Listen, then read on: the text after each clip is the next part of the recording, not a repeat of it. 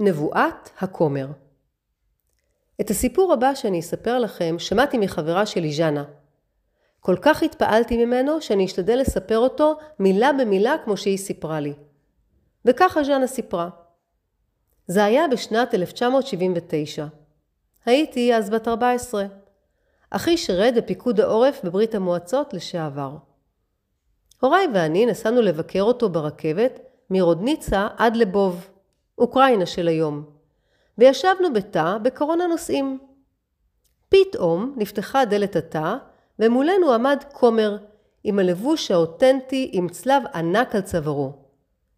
אנחנו היינו מאוד מופתעים, כי באותם זמנים זה לא היה שכיח לראות כומר. בזמן של המשטר הבולשביקי, המשטר טען שהדת זה אופיום להמונים, והשתדל להכחיד כל דבר שקשור לדתות. הכומר היה צעיר ונראה לי יפה תואר. אמר שלום בנימוס, התיישב והוציא ספר. על הספר היה כתוב ביבליה, התנ"ך. באותה תקופה אני קראתי ספרות רוסית קלאסית. הכרתי היטב את הספרות הרוסית, ובין השאר הזכירו באמת את הביבליה, התנ"ך. במשך הנסיעה התחלנו לדבר, וכשהכומר גילה שאנחנו יהודים, אורו פניו. אמר שאנחנו עם מיוחד והוסיף. תראו, לא יותר מעוד עשר שנים, אלוהים יתחיל לאסוף אתכם. איפה לאסוף? שאלתי אותו. אחרי הים ענה. איזה ים? אחרי הים השחור שאלתי? זה הדבר הראשון שעלה לי לראש. לא, אחרי הים השחור יש עוד הרבה ימים, הוא ענה. התעקשתי, איזה ים? אחרי הים איפה שנמצאת ארץ ישראל. אני הבנתי שמדובר ביזרעאל. ככה הכרתי את זה מרוסית. ממנו שמעתי בפעם הראשונה ישראל. הכומר הוסיף ונתן עוד קצת מידע על הגיאוגרפיה של המזרח התיכון, אבל אותי זה לא כל כך עניין. זה היה כל כך רחוק, כאילו פלנטה אחרת בשבילי. בשביל מה צריכים לאסוף אותנו? שאלתי אותו. ולעצמי אמרתי, איזה שטויות, אנחנו כולנו חיים בברית המועצות וטוב לנו.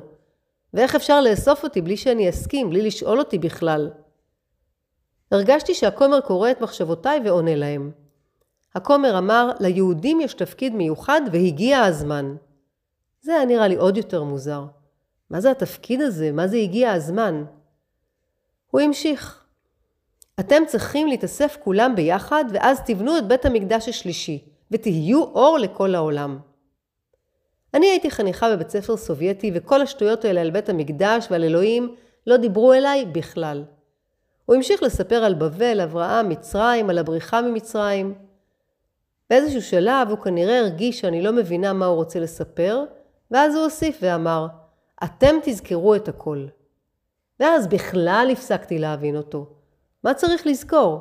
אף פעם לא שמתי לב שיש לי בעיית זיכרון. זכרתי כל מה שקרה לי אתמול, לפני שנה ובכלל. הכומר המשיך בשלו. הגיע הזמן שאתם צריכים לחזור ולתת דוגמה לעולם מה זאת אהבת חינם. זה יהיה הבסיס לבית המקדש השלישי. בנקודה הזאת וריבדתי אותו לגמרי. בגיל ארבע עשרה, כשכל הגוף מבעבע בהורמונים, היה לי נעים לשמוע את הכומר היפה מדבר. ההורים שלי היו מנומסים, ולמרות שלא היו מרוצים את זה שהבת היהודייה שלהם מדברת עם כומר, בשום אופן לא יראו את זה. כשחזרתי הביתה, הלכתי לחוג הקבוע שלי באומנות, וסיפרתי למורה האהוב שלי, בוריס, שהיה יהודי, כל מה שעבר עליי עם הכומר. בוריס כעס מאוד והשתיק אותי בבת אחת ועשה ששש, כמו נחש שלוחש בעצבנות. בוריס היה מנומס ואף פעם לא שמעתי ממנו טון כועס כל כך. איך יעז לדבר עם האנטישמי המגעיל הזה? הם שונאים אותנו, הכריז בצורה החלטית.